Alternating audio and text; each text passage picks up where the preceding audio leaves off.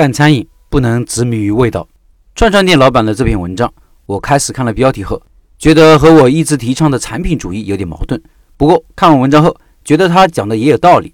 开店的世界里没有标准答案，大家不妨广泛的吸取经验，辩证看待不同的运营思路，让不同的经验为我所用，这才是学习的目的。老板说，在开始的时候，我沉醉于对于产品味道的极致追求，心想只要味道好了。顾客那还不是络绎不绝，分分钟踏破门槛。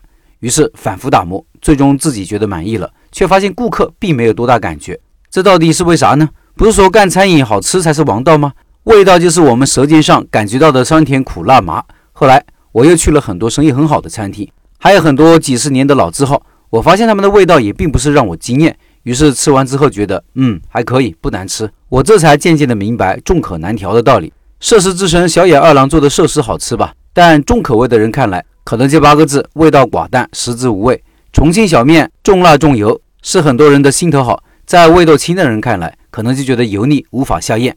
西贝是中餐第一品牌，闭着眼睛点，道道都好吃。为了这个好吃的战略，投入重金。但即使如此，也有很多人觉得西贝的菜难吃。所以做餐饮不要执迷于味道，把口味做到八十分。绝大多数人吃完觉得还不错就行了。要想从八十分提升到九十分，即使付出之前十倍的努力再努力，可能都做不到。关于口味，我们要有正确的认知，味道要有记忆点。我吃过很多家的冒菜，但是让我现在还有印象的只有一家。他们家的冒菜最后会打上一层胡辣椒油，有一种特别的香味。而其他冒菜店呢是普通的红油，没有什么记忆点。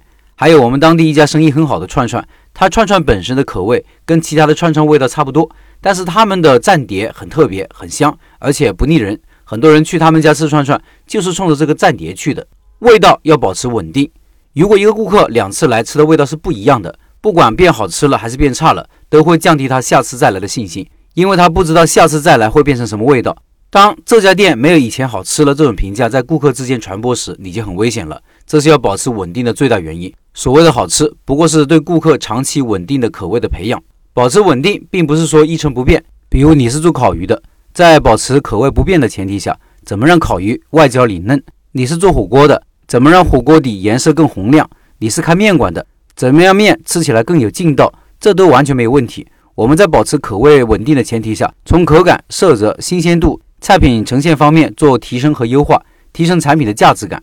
口味正宗与否并不重要。麻辣烫起源于乐山的牛华镇，我之前去学习考察的时候吃过。它的味道跟我们很多其他地方吃的不一样，相对来说比较淡。换句话说，如果把这种正宗的麻辣烫原封不动的搬到成都，可能很多成都人并不适应。郑州更多的时候是一个噱头，法无定法，适者为上，满足当地人口味需求才是正确的做法。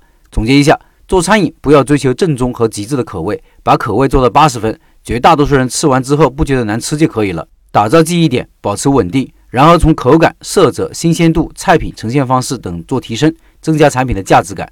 所谓专家，其实就是在某个领域，他头脑中拥有一份全景地图，知道它背后的原理和方法。所以在遇到具体问题的时候，他们考虑问题全、深、细、远，而一般人考虑要么浮于表面，要么只抓住一些点。同时，这也可以反向指导我们学习，要系统全面，要出去走走看看，分析人家生意好的原因。